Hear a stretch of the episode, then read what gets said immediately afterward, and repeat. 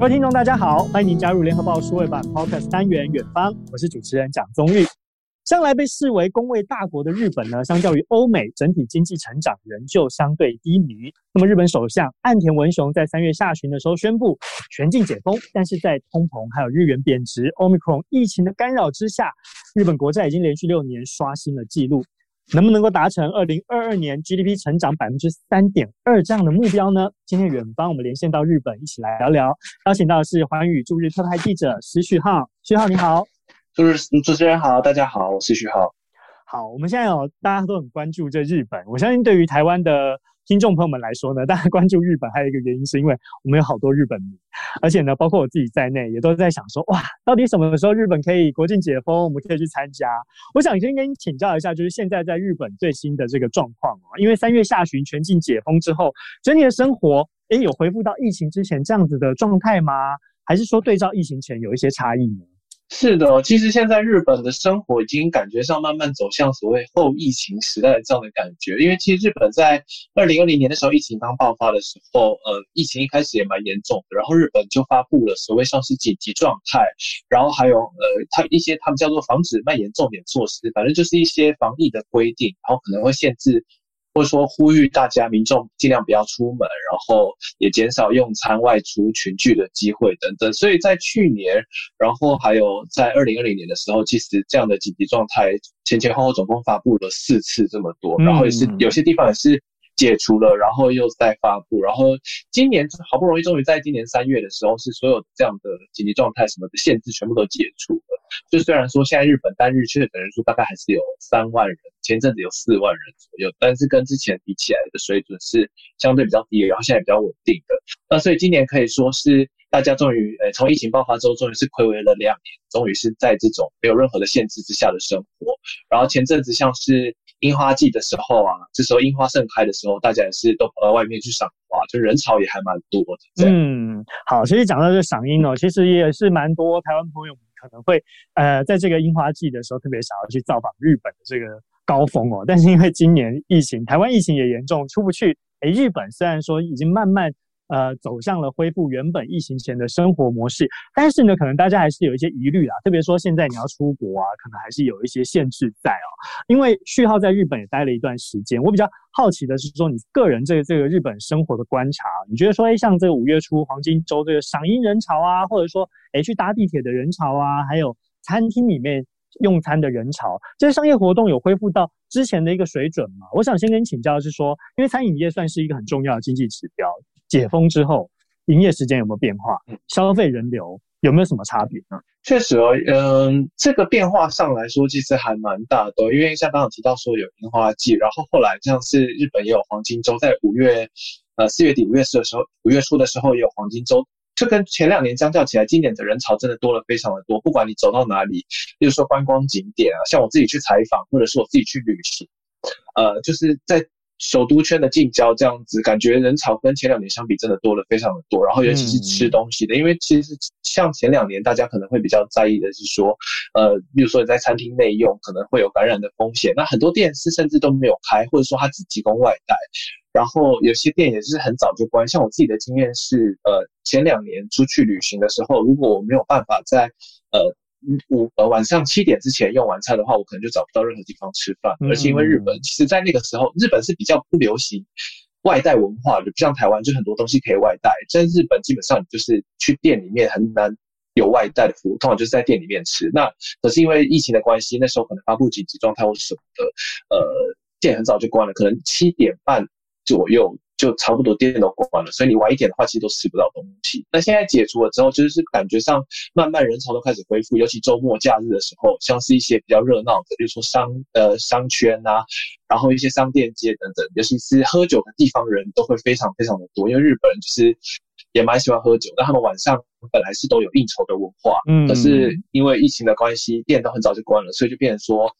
有一段很长一段时间，大家没有办法在外面喝酒。那现在开始慢慢解封之后，开始可以恢复，就是一般正常的生活。那营业时间也都恢复了之后，例如说，呃，居酒屋就会变得开的比较晚，嗯，那就会有越来越多的人，就是会出来，呃，可能应酬啊，或是跟朋友喝一杯这样。然后，像他们之前每年也都会。呃有像啤啤酒节这样子的活动，其实也是大概很多都是隔了两年没有举办，那今年又开始重新恢复举办这样，所以感觉上。呃，差别来说还蛮大的。嗯哼，对。好，其实刚刚需要点到一个重点了，就是说，在这日本职人精神之下，大家都希望说，你来用餐就是安心的在这边享用我帮你准备的这个马上做好的餐点。但外带文化对他们来说，也可能会觉得说，哎，这个会影响到温度，影响到我制作的这个风味哦。所以，这当初像你刚刚讲，比如说居酒屋啊、餐厅啊，他们因为疫情的关系，被迫要转型，提供这个外带的呃模式。他们有没有一些不适应？那么到了现在后疫情时代，会不会有人你身边的朋友，还是说对这个外出用餐有疑虑啊？然后他就宁可选择外带，会有这样的情况吗？嗯，其实还是会有，就是说现在虽然感觉起来，呃，这个经济活动啊，比如说用餐的人潮慢慢的恢复，但是要跟疫情之前相比，其实这个水准落差还是蛮大的。而且，呃，虽然说现在疫情感觉上比较稳定了，但还是蛮多人会。还是有一些疑虑，就是担心说，假设我出去外面用餐，尤其是人数比较多的这种聚会的话，还是会有感染风险。嗯，所以其实现在就变成说，呃，有些人他可能会比较喜欢呃外带，或者是那个叫外送服务，嗯、类似像这样。因为以前日本，比如说 Uber Eats 啊，嗯、或者是他们在这边有那种呃一些外外送的服务，其实以前不是这么流行，嗯、但现在。也越来越流行的原因，就是因为还是有蛮大部分的人会担心说，呃，会有感染的风险，所以会选择不要在餐厅里面用餐，嗯、打包回家或是外送这样。是，这确实也是一个疫情带来新的一个商业模式哦。不过，就是您刚提到这个，我也好奇，就是说，哎，比如说像居酒屋啊、餐厅啊，他们现在虽然说，哎，人流慢慢回来了。那他会不会还是持续提供外带跟外送服务？还是说，哎、欸，我现在可以提供在店内用餐，我就哎、欸，就干脆不要外带外送了？会同时双双轨并行吗？嗯，对啊，现在可能蛮多的，就是说他可能会双轨并行，就是他可能原本以前都疫情之前可能都只有做内用的，那他现在开始也开始学着怎么做外带，嗯、然后还有甚至是找一些平台呃外送平台合作这样子，就是感觉是双轨并行。但疫情前的模式就比较不一样。那其实我自己觉得，在日本这样子的模式，可能短时间之内也会一直这样持续下去。就是说，可能很难再变回像疫情前的样子了啦。嗯、就是现在这个状况之下，感觉店家对他们来说，一边可以做内用，那又可以做外带的生意，或是外送的生意，对他们来讲是比较呃好的经营方式。所以很多的店家应该通常就是感觉上都会这样持续下去。确实哦，因为疫情期间，大家的生意 也都受到很大的冲击跟影响。另外一个指标就是说，哎，这个确诊人数也会影响到大家这个活动，呃，决定说我要低度活动，还是要中度活动，还是要恢复到疫情前这样子的活动能量。我想跟你请教的说，因为五月初是黄金周嘛，那那时候是已经全面开放国内旅游了，在这一段时间过后，假期过后，哎，疫情的变化，确诊人数突然暴增吗？还是说，呃，维持差不多在开放之后，呃，这样子的一个水准，那会不会影响到大家活动、出门活动的意愿？嗯，确实哦，今年黄金周就像刚刚一开始讲的，就是已经是两年多来在没有任何限制之下的这个黄金周，这是第一次，就是说已经相隔两年多了都没有紧急状态，然后没有任何限制之下的黄金周，这个是两年多来的第一次，所以很多人就是。外出啊，然后还有返乡，因为很多人，因为日本很大，就是说可能在东京工作的人，有些人他住北海道，有些人住冲绳，那他可能一年可以放的长假不多，那可能像黄金周，今年的黄金周有十天的年假，嗯，他可能就是一年当中就黄金周这么一次可以返乡的机会，是，但是因为前两年因为疫情的关系没有办法回家，那今年开放了之后，哎，大家就会。返乡的人就会变得蛮多，然后还有外出旅游的人也就变得很多了，所以就是变成说人潮蛮多的。那大家一开始黄金周之前，当然大家是变一方面很期待说黄金周的到来，然后可以出游或是可以返乡，但一方面也有蛮多人会担心说，诶，如果人潮真的大爆发的话，会不会疫情？也跟着升温，这样，嗯，结果后来发现，呃，那时候专家本来日本的专家是认为说要观察，就是黄金周结束之后的一个礼拜跟两个礼拜是关键的时间，因为这个时候这个确诊人数才会，黄金周的确诊人数才会反映出来。那一开始有有一些学者的预测是说，可能黄金周人潮大爆发，那疫情就会跟着升温，嗯哼，但是后来事实上也证明，确实在黄金周过后的一个礼拜，呃。确诊人数有稍微的增加，但是这是非常微幅的增加。那之后又趋于稳定。那一直到现在是，呃，从黄金周到现在大概呃两个礼拜的时间，三个快三个礼拜的时间，其实人数是还是持续的慢慢的在降温，就是说人数是慢慢的在下降。嗯，所以其实并没有发生大家原本很担心的说哦，它黄金周之后疫情急速升温这样的情况。那日本有专家认为说，哎，可能是因为在第六波疫情的时候，第六波疫情，日本的第六波疫情大概是在今年的年初，去年年底到今年年初的时候，嗯、然后那时候单日确诊人数一天。全国大概也超过十万人，最高的时候，所以有日本专家认为说，有可能是那个时候感染的人很多，所以形成了集体的免疫，让这次黄金周的时候，也虽然人潮大爆发，但是却没有造成疫情的时候，有可能是这样的原因。是好，刚其实序号点到就是说日本专家的一个观察，除了这个群体免疫可能带来的一个让这个疫情没有升温的。迹象以外呢，我觉得另外一个是，呃，在这一波全球疫情当中呢，相较于欧美，其实亚洲民众的防疫作为算是相对小心啦，因为口罩都戴好戴满。我相信在日本工业大国，还有在台湾，哎，大家其实基本上现在口罩已经是出门就像穿衣服一样必备的装扮之一了。不过我想跟序号请教说，日本政府在防疫策略上啊，现在因为已经全境解封开放了，那么持持续采取清零，还是说跟病毒共存？嗯嗯，其实日本。应该也是算是走向跟病毒共存这样的路线，因为呃一天现在确诊单日确诊人数也大概有三万多人，是，其实你要清零真的不太可能，嗯、而且因为日本现在也开始慢慢的在放宽边境管制的措施，就是说外国人陆陆续续可以开始入境，所以要清零几乎是很难的，因为现在的日本政策政府的政策是说你外国人入境你是可以不需要隔离的，如果你打完三剂疫苗，它是可以不用隔离的，所以。呃，要清零的话，感觉上是真的比较困难的。嗯、然后，呃，还有一个部分是在医疗量能上面，因为之前过去每一波的时候，呃，疫情的时候，其实都会造成医疗量能的吃紧。在日本也是一样，虽然说大家觉得说日本是工业大国，然后医疗科技很进步、很发达，但是确实在面对突然。急增的呃急速升温的疫情的时候，这么过多的这个病患，医疗量呢还是没有办法负荷。但也就是说，因为过去一波、两波、三波、四波、五波、六波，每次的疫情，然后都让这个医疗量能持续的扩充、持续的扩充。所以到现在，呃，当疫情维持在低点的时候，就当然就是医疗量能上面就比较不会有问题。然后还有一个部分是呃日本的检测，嗯哼，呃，因为我已经很久有一段时间没有回台湾，我不太晓得说台湾现在检测的方式跟。的规则是怎么样？因为像在日本的话，其实基本上是我不管我有没有症状，我可能觉得我有可能感染，我就可以自己去有疑虑就可以去验。呃，比如说你可以自己，对对，你可以自己去买快筛的试剂，然后或者是你可以去做呃 PCR 的核酸检测。那日本的 PCR 核酸检测是很方便，它是在例如说各个车站的站前，就会有这种。PCR 检测站，这个是私人营业的，但是它是有跟政府做合作，就是说政府认可可以来去做这个 PCR 的检查。嗯、那这样的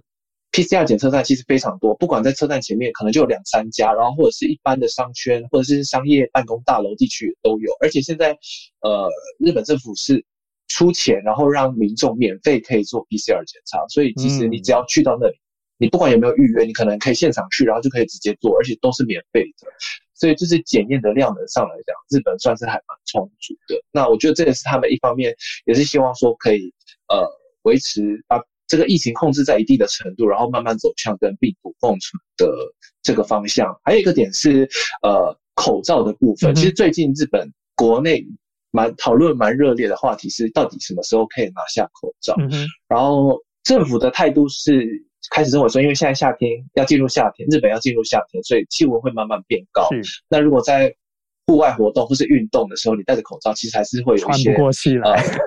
对对对，或是说，因为他们其实蛮在意这件事情，就是说，可能孩子会中暑，或者是说有一些身体不适的情况会发生，嗯、所以政府会呃呼吁民众说，那如果在户外的话，如果你可以跟人保持一定的距离的话，所以说你不保持距离也没有关系。如果你不对，没有跟人家讲话的话，其实在户外是可以不用戴口罩的。嗯、所以现在日本已经是开始可以，可以可以说是开始开始脱离这个戴口罩的生活。嗯、不过讲是这样讲啊，因为日本人的民族性还是就是说比较在意别人的眼光，所以 对，一方面当然是有些人比较谨慎小心，就是说哦怕还是会有感染的风险。那一方面是如果。我看到别人戴着口罩，我不戴，我就会变得很奇怪，所以大部分的人还是会怕戴着口罩，知道说对不对？然后招来对对对眼光。好，所以呢，序号跟我们分享，就是说日本为了维持医疗量，所以他特别提高了这筛检的量。哦，就是说，哎，我这样子可以维持住我医疗人力用来治疗中重症的病患，那我同一时间我也广设筛检站，而且是免费的，可以让大家只要有疑虑你继续做。那这样子的情况之下呢，哎，大家如果轻症或者是无症状感染可以自理的，你就不会去影响到医疗量。但是刚刚讲到一个很重要的重点，因为毕竟你像广设筛检站这件事情是台湾现在还要努力的目标哦，所以特别又要免费，这也都代表都是政府投注了很多很多的资金进去，相较之下，对于政府的整体不管是财政啊，或者是整体的经济来说，都会有影响。来看一下经济复苏跟防疫，其实真的很难兼顾啦。就序号的观察，日本政府他们在经济跟防疫之间要去取得平衡，是选择牺牲部分经济，还是说我放宽防疫的措施？你自己在日本采访，你看到的是什么样的情况呢？嗯嗯嗯，我想这个问题应该全不是只有日本，应该全世界都还在思考，或者说这是蛮头痛的问题。嗯、因为像日本也是，呃，在经济跟防疫的平衡之间一直在摸索，到底要怎么走才是对的路。日本也是，呃，就是摔了很多次跤，一边走一边学习经验这样子。然后像。刚刚最一开始提到的这个紧急状态就是最好的例子。这是日本，呃，应该算首次因为有这个呃疫情的关系，然后发布紧急状态。然后当然当时候是很成功的控制住了疫情，几乎是快要到清零的程度。但是对日本经呃打经济打击是非常大的，尤其一方面大家也知道日本是亚洲的金融的中心，然后日本的这个工作方式也比较按照传统的方式，就是说大家会很乖的去上班。大家也知道日本上班族是很勤奋的在工作，嗯、所以你顿时诶要求大家说，可能例如说远端工作、远端上班，其实对很多日本来说很不习惯，哦、也有点困难。然后也不是每个人的家里环境都是说，诶我可以呃就在家上班，我可能带着笔电就可以在家上班。嗯、其实很多人是没有没有办法适应的，所以这个当时候就成为一个问题。Okay 然后还有像服务业。餐饮业、观光业什么的，这些也都是因为紧急状态，然后就变得蛮惨。嗯，那经济惨衰的情况之下，日本政府就开始思考说：哇，那我不能一直有看到疫情升温，我就一直发布紧急状态来控制疫情。嗯哼，这样反复几次，其实呃经济呃日本的经济也没有办法承受这么多次的打击，所以他们呃也就是慢慢的开始思考说，那要怎么样可以一边在当然，控制疫情的情况之下，那一一方面也不要为对疫情呃对经济造成太大的打击，嗯，所以他们就开始衍生出原本是只有紧急状态，嗯、那可能后来就会衍生出一些比较刺激的警戒的状态，嗯、就是说我一样是警戒，我一样是。提醒民众说，现在疫情很严重，但是我不要有这么多限制，可能在餐饮业的营业限制上面，或是说人呃人的移动上面限制比较不会这么大，就是说一边慢慢来做这个制度上面的调整，然后一边再来观察说什么样的方式可以达到不要对经济造成这么大的影响，但是又可以有效来控制这个疫情，这样。嗯，所以其实到现在为止，日本也都还在摸索了，我觉得。也就是说，在这个。呃，经济低冲击的情况之下，还是要维持这个疫情不要过度暴增或者是升温，所以在两者之间要拿捏这个平衡点，我相信日本跟台湾还有全世界现在都在摸索当中哦。不过刚刚确实序号也已经点出了一个很有趣的文化差异，就是说，诶，日本跟台湾大家对于居家上班这件事情观点不太一样。诶，日本人好像习惯说，我上班我就应该要诶穿着整齐，我就出门，然后到这个办公室去好好认真工作，然后也跟下班之后回到家有做一个完全的区隔。但是在台湾呢，有一些企业跟这个身边的朋友，我倒是发现说，诶，大家对居家上班好像呃不那么排斥，甚至还有一些企业呢，他们就会觉得说，诶，员工居家上班对公司来说，它也节省掉一些成本跟开销，好像也可以。发展成未来一个新的上班或者是商业模式，确实都是很有趣的一个文化观察点哦。这也发现了说，哎，日本跟台湾上班族可能会有不同的观点。好，但是我要来看到的是说，生活方面，因为确实现在在俄乌战争之下，全球都受到影响。那日本的企业呢，当然也不例外。比如说像是供需失衡啊，全球的通货膨胀啊，有很多日本企业就说了，他们说，哎，这个能源跟成本。已经涨到不行了，然后供应链也受到影响了，他经营的压力更大了。虽然员工就算居家上班好了，我节省了这办公室的开销，但是更直接的问题是一般民众也都会受到影响的是通膨、日元贬值、物价高涨。哇，这个冲击真的很大，台湾跟日本都不例外。序号跟你请教的是说，日本现在民生消费有明显的上扬吗？你自己在那边生活，应该也很有感觉。嗯嗯，确实哦，这一波的通货膨胀对日本来说，呃，其实蛮有感的。嗯，包括像是很最基本的民生用品，例如说，呃，最基本的可能卫生纸啊，或是你去超市买的食品啊、吃的啊，嗯、然后这些都是一直在涨价。嗯，然后包括在外食方面。呃，连锁品牌的速食店啊，或者是日本的连锁牛洞啊，等等，这些也都是在这几个月是有价格在上在做调整。所以其实，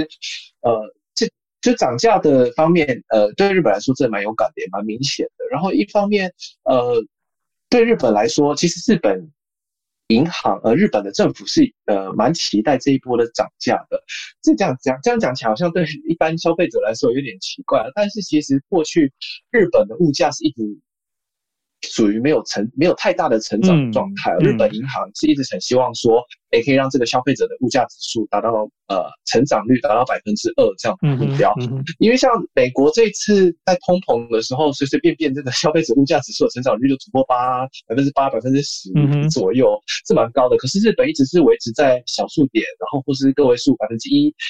左右这样的水准。其实这个物价上涨的幅度是真的一直很不大的。然后过去日本还因为这样子一物价的这个上涨幅度一直不大，所以呃，在日本还有一个叫做“安い日本”的这样的词，也就是说便宜的日本，就是说呃，嗯、日本的物价一直都没有上涨，但是卖的东西都很便宜。可是你看世界各国，呃，包括像台湾，包括像是南韩，呃，物价虽然呃上涨，可是可能工资也有跟着有相对的上涨，嗯、那就是一个好的经济成长的循环。可对日本来说，物价一直没有上涨，那可能工资也就不会有出现。相对应的成长，嗯，所以呃，这次物价上涨速度非常的快，可是对日本民众来说，薪资上涨的速度跟不上物价上涨的时候，就会变得蛮有感，嗯，然后又再加上，例如说像日元好了，日元贬值，呃，在日元对美元的部分创下二十年来的新低，然后例如说企业啊，可能因为就是日元贬值的关系，所以它的成本就变得比较高，那利润变得比较低，所以撑不下去，只能涨价。但是因为过去日本都物价不太涨的，有一部分很大的原因，就是因为企业不敢涨价。嗯，就日本民众消费，日本的民众消费者对物价上涨这件事情其实还蛮敏感的。然后企业之前也曾经吃过相同的亏，就是说我因为成本上涨，所以我把这个价格反映在我物的呃呃，把物价反映在这个价格上面，结果造成消费者就消失，消费者就跑掉，就是他这个需求就消失了。嗯对，所以企业现在日本企业是非常担心这样的状态，就是说我已经快撑不下去了。可是我一旦如果真的涨价的话，会不会这个市场就没？会不会又冲击到这个消费者这样？嗯，所以其实在日本的企业来说，其实还蛮两难的。确实，我就像序浩所说的，这个物价上涨，经济才有成长的空间嘛。但是呢，当你的工资如果没有跟着成长的时候，哇，这个最直接的就是造成什么民生消费的紧缩现象。我相信现在在台湾也有一样的状况哦，身边的朋友都在开玩笑说啊，以前出去买个菜啊，家庭主妇买个菜可能几百块就搞定了，现在出门呢没有个一千两千块，恐怕没办法买到以前等量的菜。我想刚刚序号提到牛丼这一个很指标的食物来讲好了，你自己的观察，疫情前跟疫情后这个涨价了多少？大概涨了有，其实说很多，但也没有很多，大概二十块、三十块日币左右。嗯，可是因为它其实牛丼本来就是一个很不是，就是很平民的食物，是所以比例来说，可能涨价可能涨了快要一成有，其实也也算不低的这个物价上涨。嗯哼，对、啊。所以你在日本生活，你有觉得哎、欸，现在钱真的变薄不好用了吗？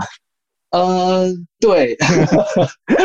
确确实确确实是会有这样的状况，就是说以前你可能出去超市买个东西，然后呃买一样的东西，过去是这个价钱，可能现在又是另外一个价钱。然后我觉得还有一个部分是，呃，有两个部分，一个是汽油的部分，因为就是确实原油价格上涨，然后汽油也涨得很高，对对对。然后日本的。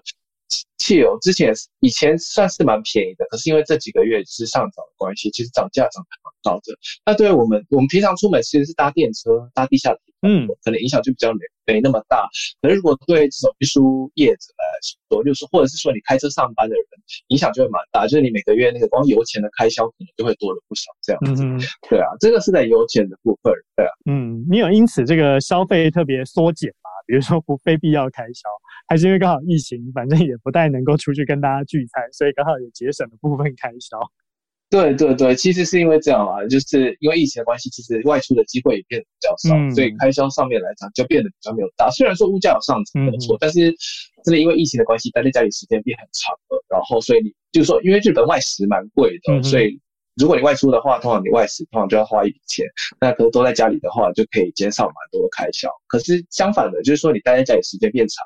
水电瓦斯费就会变得比较高，然后因为这一波物价上涨的关系，就是日本上市各大的电力公司那个电费也都在调涨，四月、五月，包括下个月也都有陆续调涨的计划，所以这个对一般名人的这个生活来说冲击也是蛮大，就是水费、电费、瓦斯，因为你在疫情之下，你已经待在家里时间又更长，就现在又要涨价，就会变得。更吃紧，嗯，我相信我刚刚需要讲的这些生活开销啊，是市井小民的民生压力，但是它反映到，哎，整个国家的政府，甚至到国际的情势呢，可能就是一个很大的问题了。因为像日本首相岸田文雄他自己就说了，他说乌克兰局势的发展很有可能会让日本陷入战后以来的最大危机。哎，在去年二零二一年修正以后，GDP 成长是百分之一点六，那么呢？在去年喊出来，去年年底喊出来说，哎，今年二零二二年要达成 GDP 成长百分之三点二的目标。序浩，你怎么看？现在是越来越渺茫，会不会像部分日本专家说，还有可能会变成负成长？是哦，主持人刚刚提到这个是去年年底的时候，日本政府的试算哦，他们那时候试算说，呃，二零二二年度的这个日本的 GDP 成长率可能会来到百分之三点二，其实还算蛮乐观的。嗯，那当时候因为还没有乌克兰局势的关系哦，所以其实那时候预估说，哎，政府已经要开始投入大规模的经济政策来救经济，然后在。呃，疫情上面呢，也因为疫情变得比较稳定，那进入后疫情时代之后，其实民众开始会恢复消费的行为，甚至有一些是报复性的消费，所以预期在 GDP 的成长率上可能会比去年还要成长不少。嗯哼。然后另外本来也预估说，像是呃日本去年比较呃出现问题的，就是说像是半导体供应，在产业界来说，半导体供应链，呃去年因为半导体不足的关系，所以对日本来说影响也蛮大的。嗯、那本来也预估说，今年可能半导体供应链会开始恢复稳定。还有像日本出口大宗的是汽车业，就是大家知道，例如说 Honda，然后三菱汽车等等，日本的汽车业是占的出口比重蛮大的。那汽车。零件在去年跟前年，因为这个疫情的关系，然后可能像是在中国厂啊，或者是在很多地方这个厂房停摆，然后所以就有汽车零件不足的状况。那这些状况本来预期说今年都可以获得解决，所以一直在企业设备的投资上面啊，这个成长率都会有增加的情况。但是因为后来呃，在今年呃遇到了这个所谓乌俄战争，然后就是国际局势这么动荡的情况下，其实对日本的打击又变得更大。就是说原本已经。在疫情之下受到蛮大的打击，那现在开始慢慢走上恢复的轨道，结果又碰上了乌克兰的局势。嗯，但例如说像刚刚提到的供应链出现问题，呃，因为乌克兰的这个战争，然后俄罗斯呃有很多，比如说稀有的金属类是从俄罗斯出口到日本的，嗯嗯、然后还有一些能源价格上涨，这个是最直接的影响。能源价格上涨，那就会增加企业的成本。所以其实根据调查，大概有九成以上的日本企业都非常担心会。就是企业的呃营运会受到乌克兰局势的影响，嗯，然后再加上还有就是说，像美国的金融政策，因为现在美国是在升息的状态之下，然后还有中国经济的成长停滞之下，其实这都会连带影响到日本的经济成长下滑，这样。嗯哼，好，所以刚刚需要讲到这些哦，就是确实，你看防疫已经让各国这个预算都必须要大撒币了，然后已经造成财政支出很大的一个。比重，那么加上乌克兰的局势这冲击，其实日本政府在四月下旬的时候确实也宣布了紧急对策哦。当然，就是刚刚序浩讲的这些细节面的部分，哎，这动用的国库金额相当于一点四四兆台币，哎，就是六点二兆日元来补助原油啊、原物料啊跟中小企业还有生活困顿的人。当然，这个。确实也会引发国债的问题。现在日本国债累计总额已经超过了新台币两百八十五兆元哦，所以这样子算起来是连续六年刷新的记录。哎，这国债越堆越高，很可怕哎。序号，现在日本政府对于这个国债刷新了六年的记录哦，有没有一些应对的办法跟措施？嗯嗯，确实，这个日本的国债到现在，诶，今年刚刚这个主持人提到的这个国债的数字已经是二二十年前将近两倍左右，其实还真的蛮高。那其实最主要的原因还是因为，对对对，其实这蛮蛮蛮蛮可观的。那其实最主要的原因当然还是呃，日本政府在最近因为碰上了疫情，然后又碰上了乌克兰局势，然后他必须提出很多的呃旧经济的政策、旧经济的方案。那当然这些东西都是需要钱，所以也会让这个国债越堆越高。然后像是岸田文雄刚刚这个主持人提到了这个。非常高额的这个经济政策，要动用国库大概六点二兆日元，嗯哼，呃的这个经济政策，其实他这个是他在选前的时候就已经开始强调说，他希望推动一个叫做新资本主义的东西，就透过成长和分配的循环来刺激经济的成长。那实际上来说，整体的这个呃经济政策的规模是达到了五十五兆日元，嗯哼，是非常大的规模，是堪称史上最大的经济规政策的规模。对，确实哦，这个刺激经济的计划，哎，也很花钱。接下来呢，除了说要补助这个企业啊，补助这个科学研究啊，还有说甚至是公民发放现金的补贴啊，更重要是什么？要刺激国内的经济跟接下来国际的经济嘛，对不对？所以我们看一下旧经济的措施里面包含，就说，哎，要特别针对国内旅游来做宣传，哎，希望大家慢慢。恢复到我们疫情前的水准，能够带动国内旅游，也让国内的经济成长慢慢的提升。因为有消费才有经济成长嘛。那另外一块，我相信也是台湾听众朋友们很关注的，就是说，哎，日本现在六月要开始开放国际旅游了，其中也包括台湾在内。台湾民众如果想要去日本的话，他能够用自由行的方式去吗？还是说现在有什么限制，必须要跟团？还有到了日本还要不要隔离检疫？确实，大家蛮期待这个话题的，尤其是台湾的朋友也蛮常在问我这件事情的。呃，日本其实现在政府的规划是最快在六月份的时候就会开放外国游客入境。嗯，那么其实，在五月的时候已经试办了第一批的团体旅客，是就是先让他们入境日本，然后让整个流程看看说未来真的。呃，外国的团体游客进到日本之后，应该要什么样的流程？比如说在机场，还会可能要通过检疫，然后入境了之后，你要怎么样去掌控所有的团员的这个足迹等等的。所以他们现在是还在试办的阶段。那目前是只有开放，呃，试办的时候是只有新加坡、美国、泰国跟呃美国四个国家是在呃五月份的时候是已经有试办的这个旅行团入境日本。那么六月份开始真正开放之后，呃。日本的政府预计是说，希望是以比较少人数的团体游客为主，然后让这个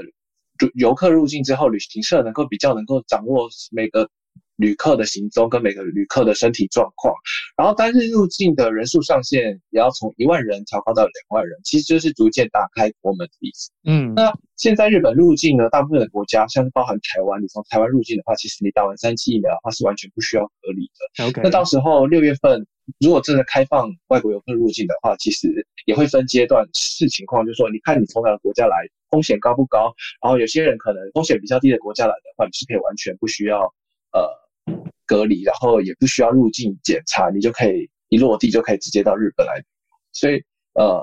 六月我觉得是蛮值得期待的。如果大家呃。呃，觉得可以是以团体旅游的方式来到日本玩的话，应该六月是可以期待。嗯，毕竟团进团出比较好去管控这人流跟这个人的动向啊，因为。所以大家以前很期待的这种，哎，日本自由行啊，随心所欲，想到就出发，这个模式恐怕要再等一等。不过我相信台湾的旅行业者呢，基本上已经做好准备了。最近呢，我最近看到朋友群组当中一直在贴这个日本东京团客的这个费用多少钱啊？哎，其实也不便宜耶，相较以前自由行可能只要准备个一两万台币就搞定的事情。现在去东京的团费要五万台币，所以看起来呢，嗯，虽然不用简历隔离这么麻烦，但是大家口袋也要先准备好足够的资金，才有办法再去体验一下日本的文化。是是。今天非常谢谢环宇驻日特派记者序浩，谢谢来自日本跟我们分享了这么多，谢谢序浩，谢谢谢谢。好，那么远方下次再见喽，拜拜。